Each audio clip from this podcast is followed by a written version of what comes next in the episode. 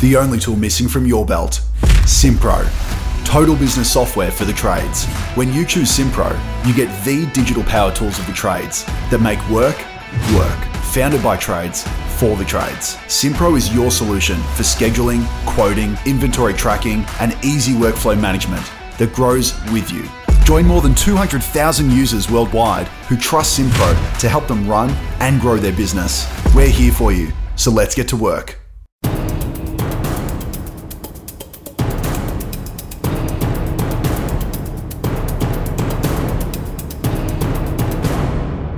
Ladies and gentlemen, welcome back to the ASIAL Security Insider podcast. And our guest today is Neil Fergus, Director of Intelligent Risks. Neil, welcome back to the podcast.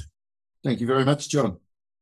So, Neil, you have over the course of the last 20 or 30 years of your career been instrumental in creating the security overlay for a number of major international events, ranging from the Olympics to the Commonwealth Games to a multitude of FIFA events, rugby events, and so on. Just talk us through that a little bit for people who may not be familiar with your background.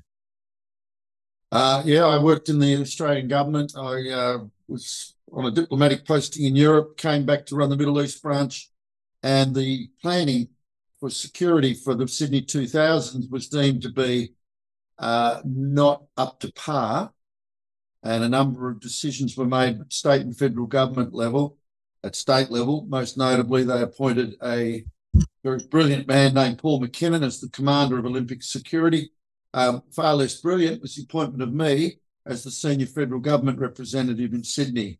And um, to be honest, John, I didn't think I'd do another major event afterwards because governments did that and I went into the private sector uh, which just shows how wrong a person can be because within months of finishing the uh, wrapping up the Sydney Games, we were engaged to do the South American Games in Argentina. And anyway, it, as you pointed out in the intro, it just went on from there. So it's over 10 Olympic Games, seven Commonwealth Games, four FIFA World Cups, and a plethora of other events, uh, multi sport events or so on and so forth.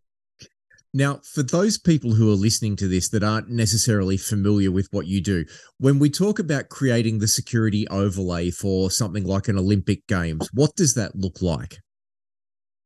Well, it starts with the bid. So we've done the Brisbane 2032 Olympic bid, security and safety components.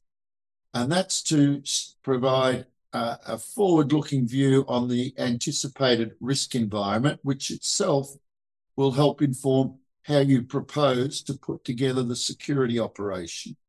And quite clearly, if you're in a very high-risk environment, you have a much more extensive security overlay, security operation, uh, probably lockdown, 100% searching and screening, everything that is part of those games when if you're in a more benign environment, you have some discretion there based on the risk appetite. So Brisbane, for example, the model is very clearly the villages, and I and and if your listeners are thinking plural, what's he on about? There is a main village, but there are also satellite villages because no multi-sport event anymore is centered in one confined locale even the last Gold Coast Commonwealth Games in 2018 had events in Townsville, um, Cairns, Brisbane, up in the mountains for mountain cycling, etc. Right. And the next Commonwealth Games coming to Australia in 2026 in Victoria is spread all over the state, from Geelong to Traralgon to Shepparton to Ballarat to Bendigo.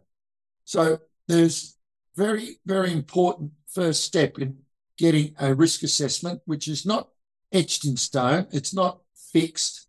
Obviously, the environment between now and 2032 for Brisbane can change and probably will change, and the risk ratings will flux.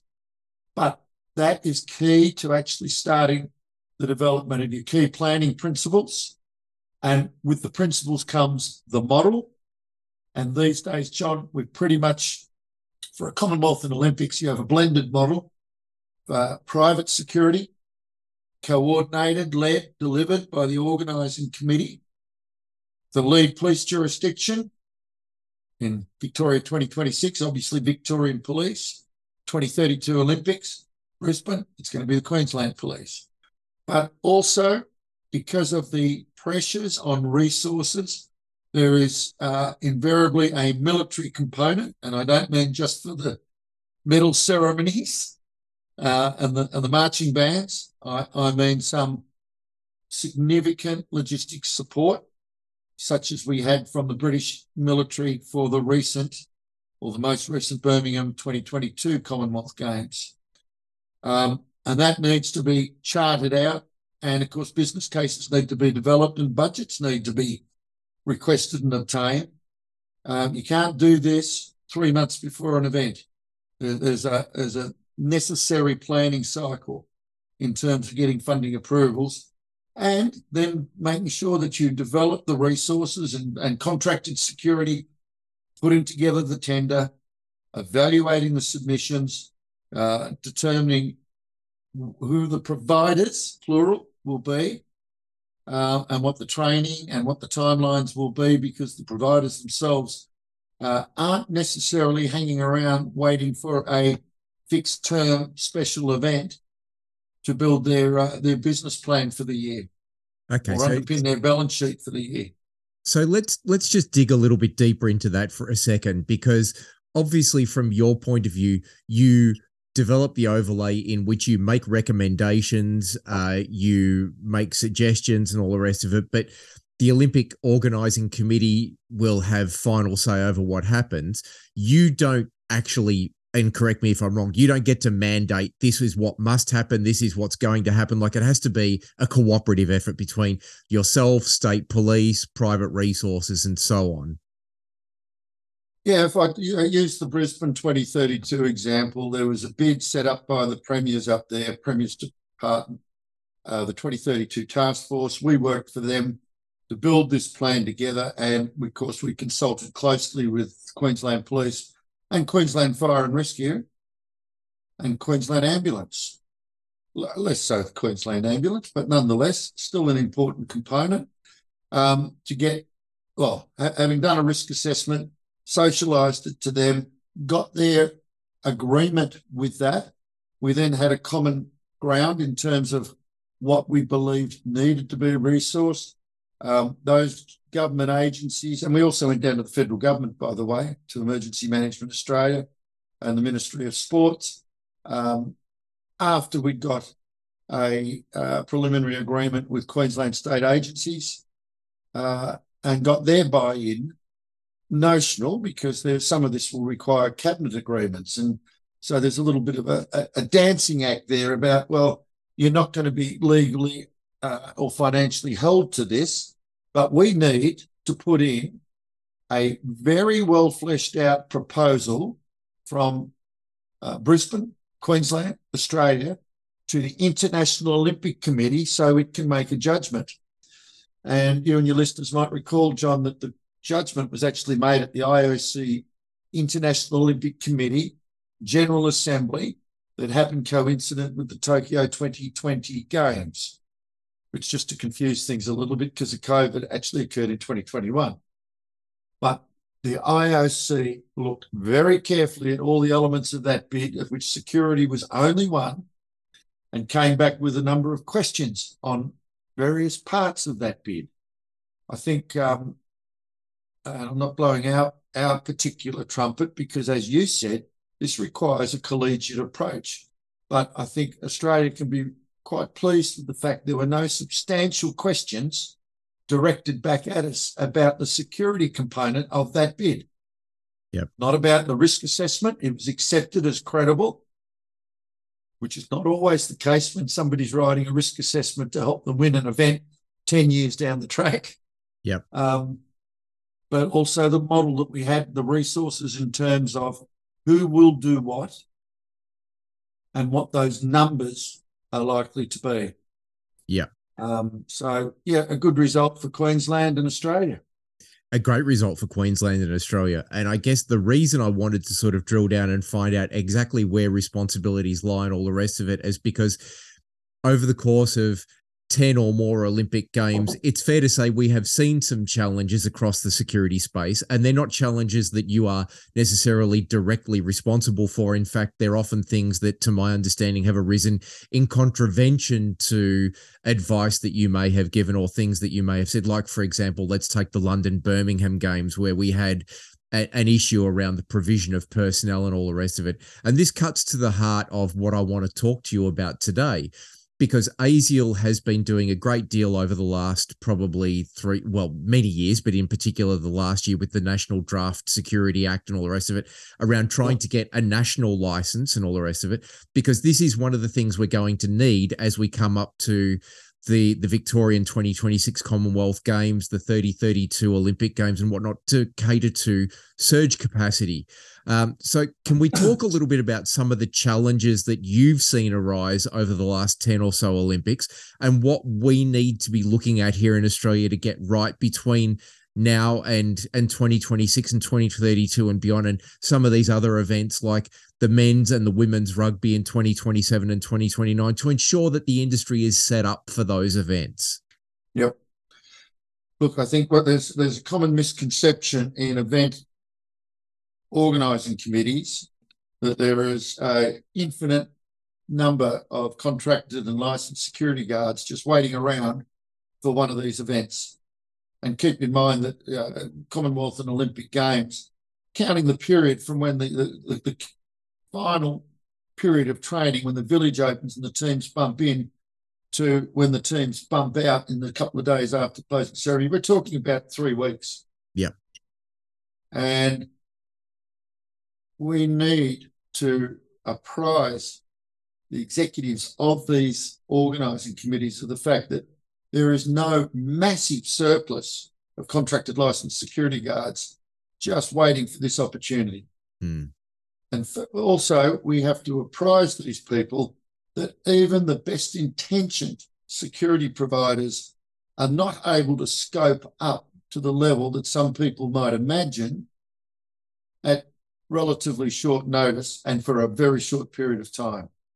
Yep. Hence the blended model of um, private, police, and military has really become accepted as de rigueur, the standard.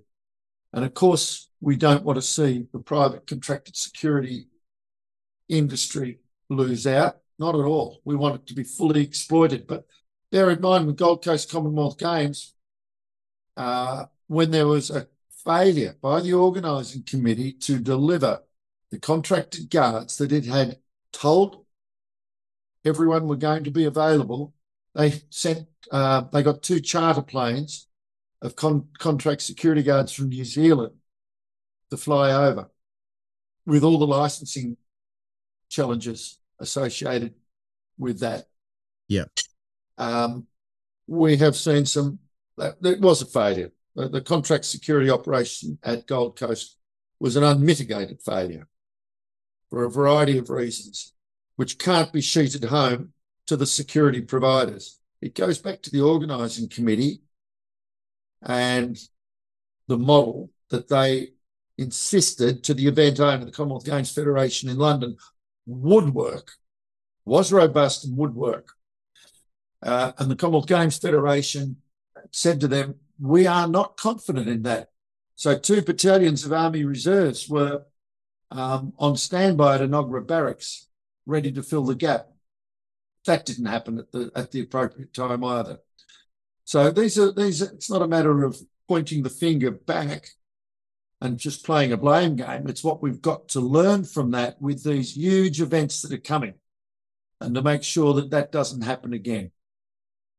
Yeah, and so well, if we take the the the Brisbane Commonwealth Games as an example, what do we need to do differently, or what should we be focusing on now as an industry that are the things that are within our control that need to be put in place before some of these major events to make it more feasible and and smoother running? Yep. Um, the inter- international event world learned a lesson from London 2000 Olympics, where there was uh, an even greater catastrophic failure of contract security, um, largely because there was an exclusive contract given to just one company, one provider. for the entire event. And under the terms of that contract, that provider tried to insist that uh, current guarding contracts at working venues like Earl's Court, Wimbledon, Lords, um, the list goes on, uh, were null and void in terms of their uh, contracted security, and they had to vacate the venue or novate under contract to the game security provider.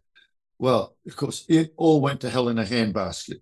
Right. So one of the key learnings out of that was do not contract just one provider. Yep. Because other guarding companies are not in a rush to novate their personnel. What surge personnel, excess personnel are on their books. Gold Coast even adopted that, and there were several providers for Gold Coast.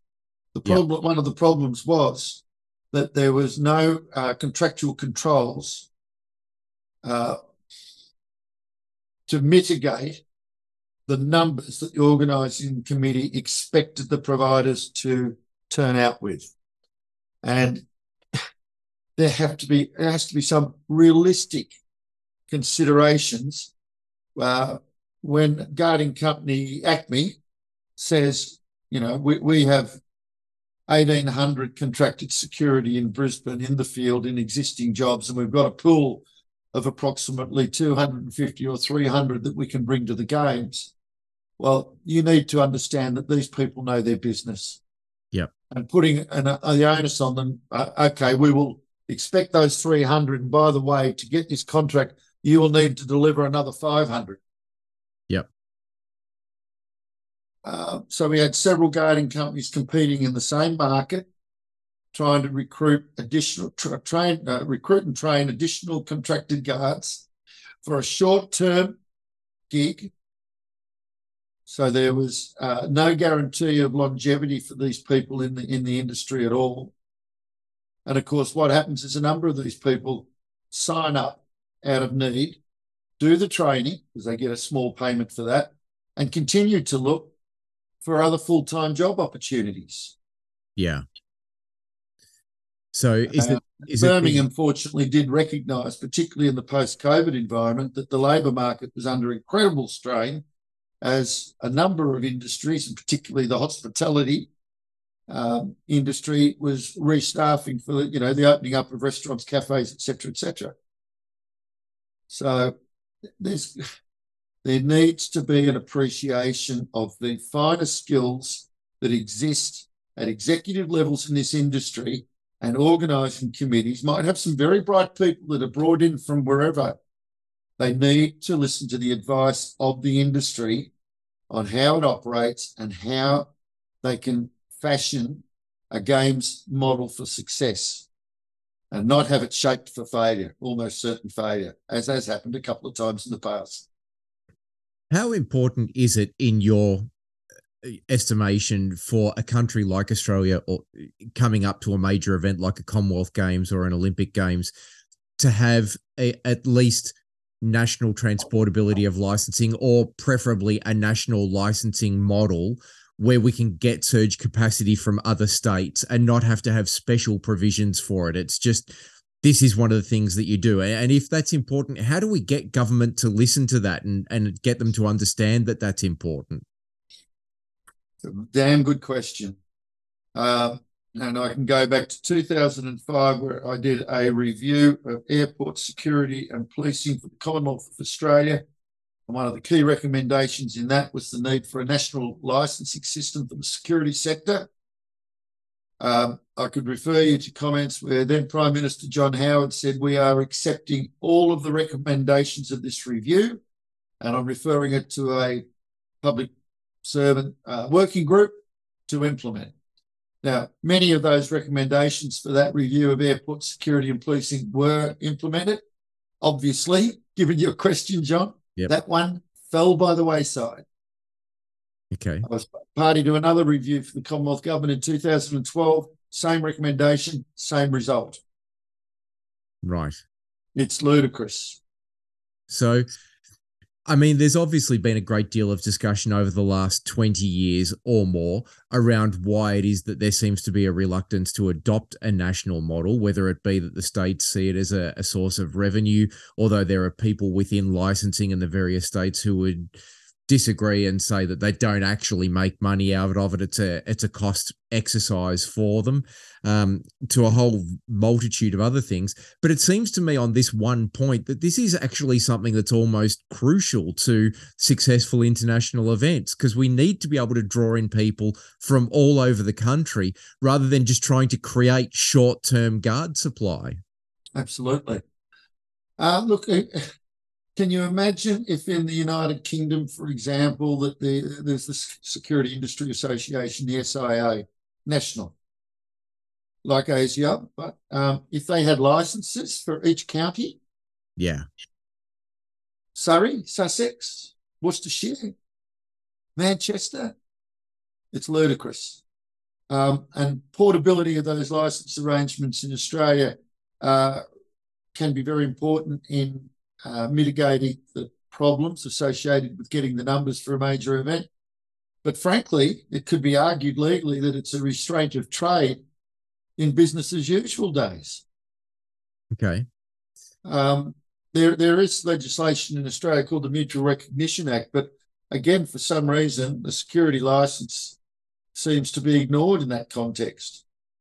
Well, I think the argument that many of the the licensing bodies would say is that there's a, a, disparity between licensing requirements or licensing standards from state to state and territories, and so therefore some are reluctant to adopt the the recognition of licensing. But it doesn't change the fact that this is still something we need to be looking at doing, in my view, anyway do we need to be looking at creating uh, different tiered or licensed classes because it seems to me if you're trying to create a surge capability for international events, we don't need all of those people to be fully qualified security guards. If you've got a concierge function where someone is simply standing on a gate checking a bag, could you have five concierges to one licensed security guard and then three licensed security guards to one police officer? I mean, what would that look like? Um, look, absolutely. Um, and it does happen not not necessarily the structured way that we would think. But one example is when the guarding operation failed at Gold Coast 2018 at Carrara Stadium. Um, there were, I can't remember, 40 screening queues and only about staff for 15. Uh, the management, the executive from the organising committee were down there on the screening queues and at uh, even at the Sydney Olympics to overcome the uh, the challenges in terms of numbers, we had Olympic volunteers in policing program OVIPs, a very um, not doing licensed jobs, but certainly on the screening lines. Uh, and there and there are people who need to be at, at, the front of the screening lines, directing people on, you know, empty your pockets or, or, or make sure you've got your bag in this way or whatever, preparing them for the smooth throughput. There's wayfinding in front of that. Um, and then there are people behind. So th- there are roles for volunteers and also for venue services, as they're generally referred to, or event services personnel to assist. But the OVIPS concept was uh, particularly successful. I think we got 5,000 people under that program and specifically recruited from Surf Life Saving Australia, um, Country Fire Brigade, uh, Rural Fire Service, and another agency, uh, volunteers, but volunteers that are used to working in a semi disciplined framework and with radio communications. Yeah. Okay. So if you were to have your way of things and you were able to wave a magic wand and say, this is what I'm going to do in the lead up to 2026 might be a little bit close, but this is what I'm going to do in the lead up to 2032. Here's the top handful of things that I think we need to change in Australia for security to make this thing run smoothly based on previous experience at the last few games. What would they be? Um, I've had a meeting with Victoria in 2026 this morning, and we've been talking about this. And clearly, their timeline is narrowing rapidly, and they have an enormous amount to do. Uh, and they've only just appointed their executive director of security. So that's who I was talking to. Certainly, uh, trying to exploit state of the art technology is very important to, to, to reduce the numbers of security guards. And, and as we discussed this morning, there are some very important security job opportunities associated with that, but it keeps the numbers down. Yep. So, um, a very simple example in terms of access control within certain stadiums, like the, the, the, main stadium where an opening ceremony is. There's front of house, there's back of house, there's accredited only uh, in terms of holders of high office, etc. And then there's the general public. So there can be a lot of personnel required to do that when you are looking at tickets or looking at accreditation passes uh, for literally tens of thousands of people. So the issue these days, John, is um, if you have an accreditation pass with electronic barcoding and a hologram, you reduce the amount of people that need to do that because you can put it under a barcode reader or a hologram reader. Yep. And, and also with facial recognition technology, the whole thing is automated and able to say clear green light through with it and, and knowing that I haven't actually lent this pass to somebody else, yep. that it is my face. Yep.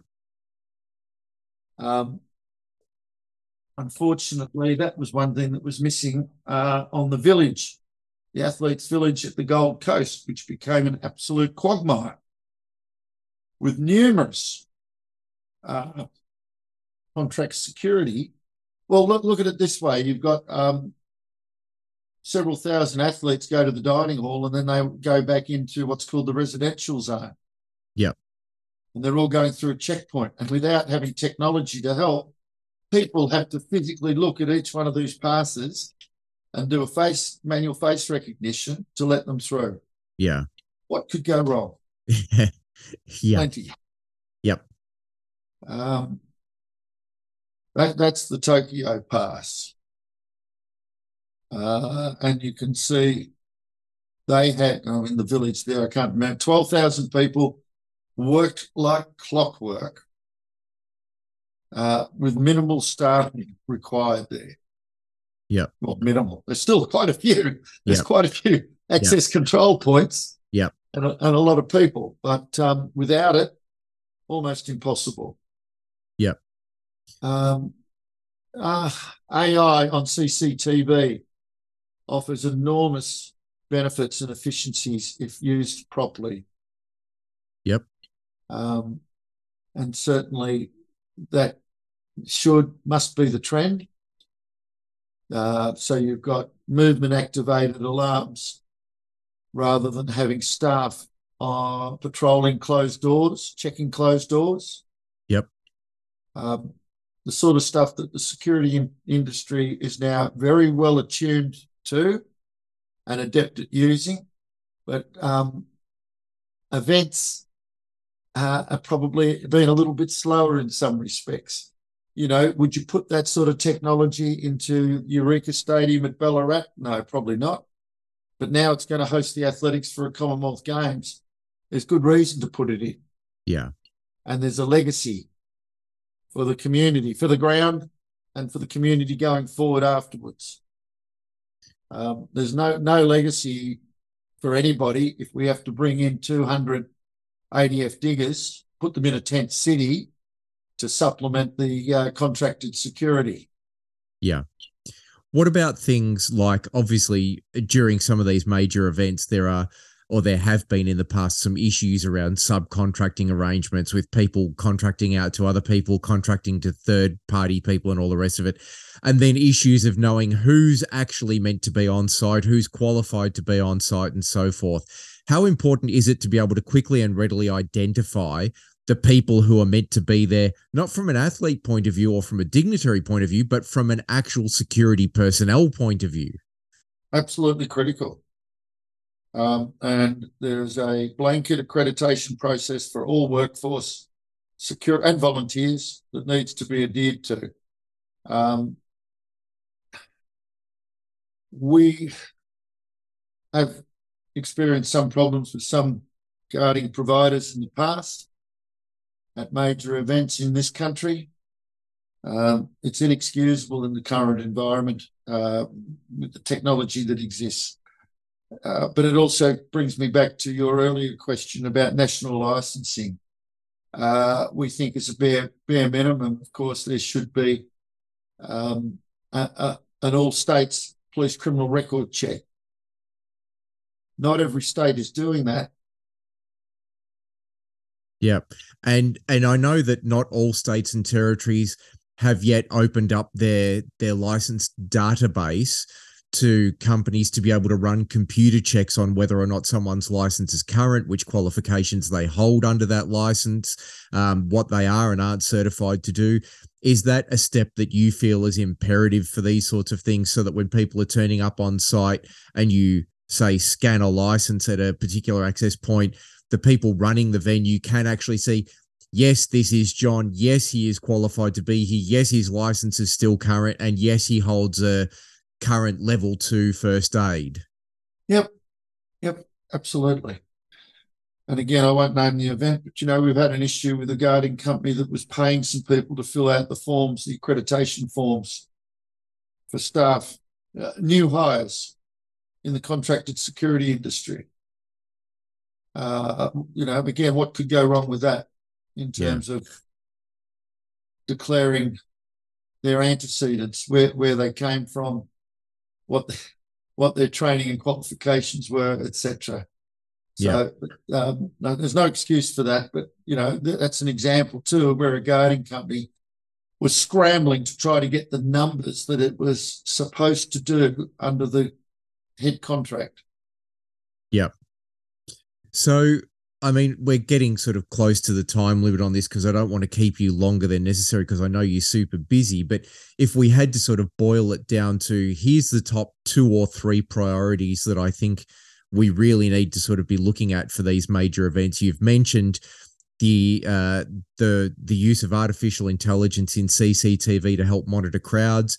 You've mentioned uh, more effective use of access control technology and one is to one facial recognition and identification. When it comes to the actual physical side of the industry, is there a takeaway there that you would say, look, this is something that we really need to have in place? Um, look, I think increasingly we're going to find that uh, security providers uh, are going to have, have an integrated offering too, and I think that's that's a positive medium, long term, and also for events.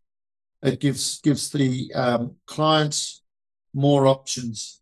So when a when a guarding company says, "Well, yes, we, can give you guards, but we can also provide you with um, a number of technological advances to get best value out of those guards," even, and this has been a problem at different events, a smart simple and effective rostering um, tool, yeah. database and tool.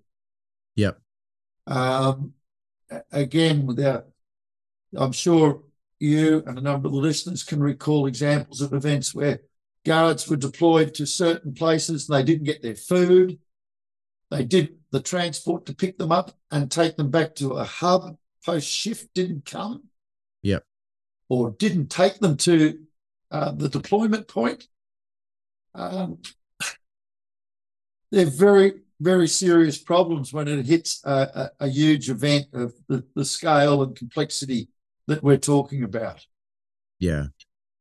So, my last question to you uh, there's probably a number of people listening to this, whether they be systems integration companies or whether they be, uh, you know, security personnel providers or whatever, that think, look, unless I'm in that top tier of one of the big sort of four or five providers or integrators or whatever it may be, there's no role for me in these major events.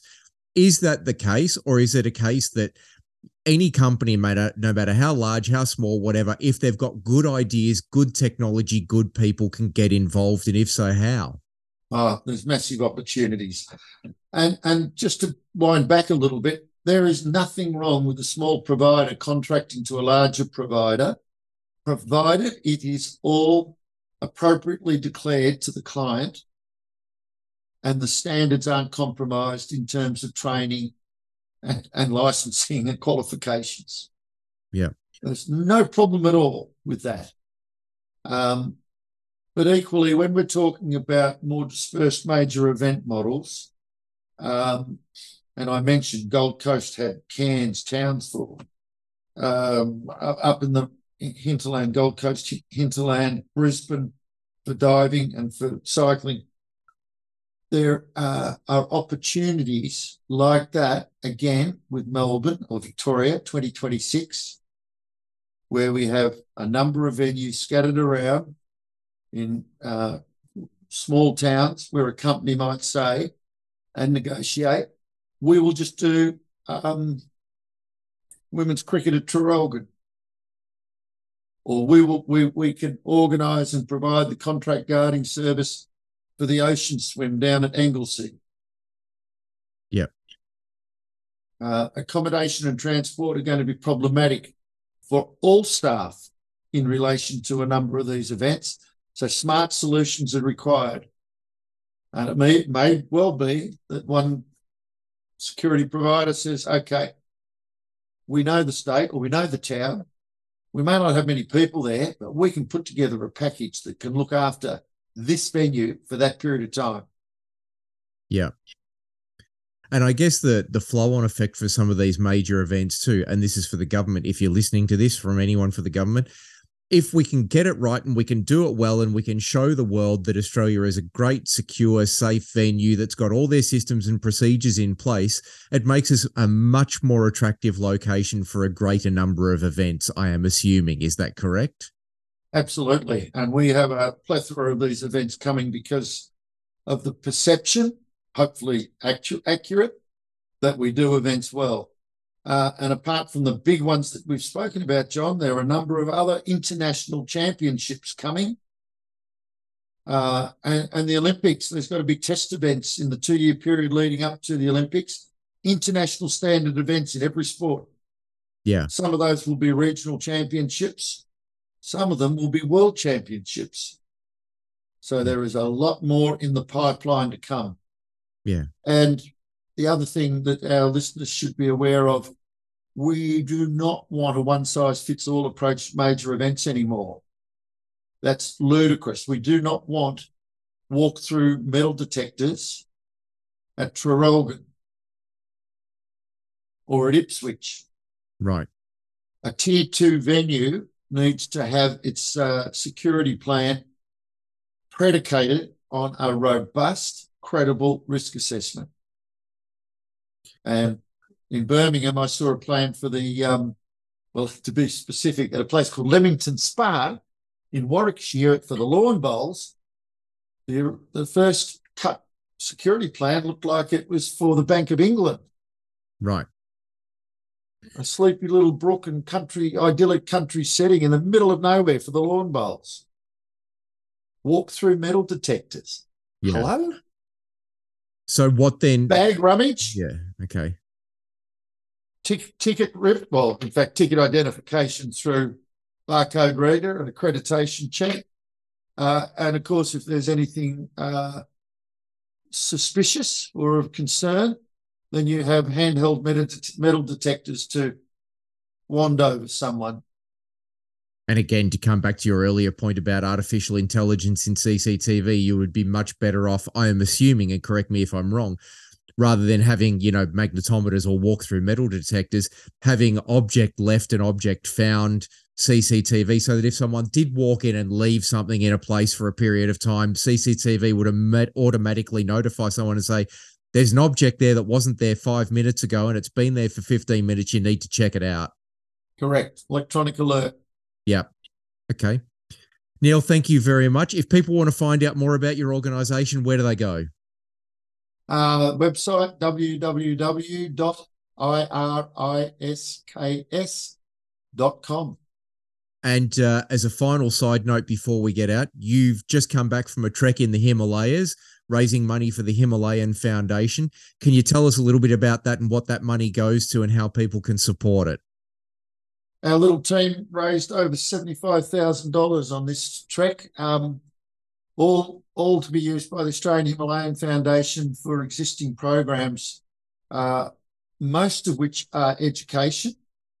We built, rebuilt over 40 schools that were destroyed. Australia has, Australian Himalayan Foundation, after the devastating earthquakes. Also, a number of health programs up in the Himalayas. There aren't hospitals, um, which is not so much of, of, a problem for robust people who are able to take their illness down to lower altitudes. But if you're incapacitated, it is. So uh, we're putting money into programs that take expertise up into the mountains. And the other one in particular is midwives. Uh, most of the births are done in small farmhouses, little villages, uh, because by the time someone gets to arrival, they can't go down to the hospital. But so sending up trained Himalayan Foundation, trained midwives to expecting mums is a, a very smart solution for this and hopefully will reduce the horrible mortality rates that currently exist up there. And if people want to find out more about the Australian Himalayan Foundation and how they can support that, where do they go? Australian Himalayan Foundation website. Um, and the one thing that uh, a number of us particularly like who support this is, uh, and there's a lot of Australian government funding going there now too, but uh, the two, tooth to tail ratio is excellent. So most of the staff in the uh, Australian Himalayan Foundation office are volunteers. I think from memory, there's four full-time staff. All the directors are unpaid. So most of the money approximately 85% of the money all goes to the programs, 15% to governance, compliance, and salaries of the full-time staff.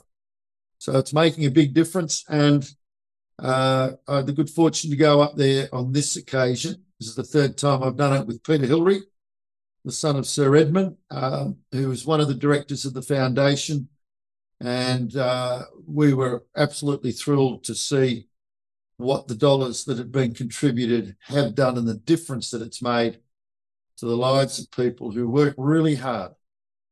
Um, it's in their DNA. And what we like to say about the people in the Himalayas is they're not looking for a handout, they're looking for a, a hand up. Yeah. Um, the, the schools that are rebuilt there, we, we provide the money for the materials, fly in the roofing. Uh, we've had engineering firms here design earthquake resistant structures. The people themselves put it together. Yeah. Like an IKEA patch on. Yeah. Um, the villagers themselves more than happy to do all the grunt work. Yeah. Well, just another example of some of the wonderful things that the people in the security industry get behind and do that have nothing to do with security industry.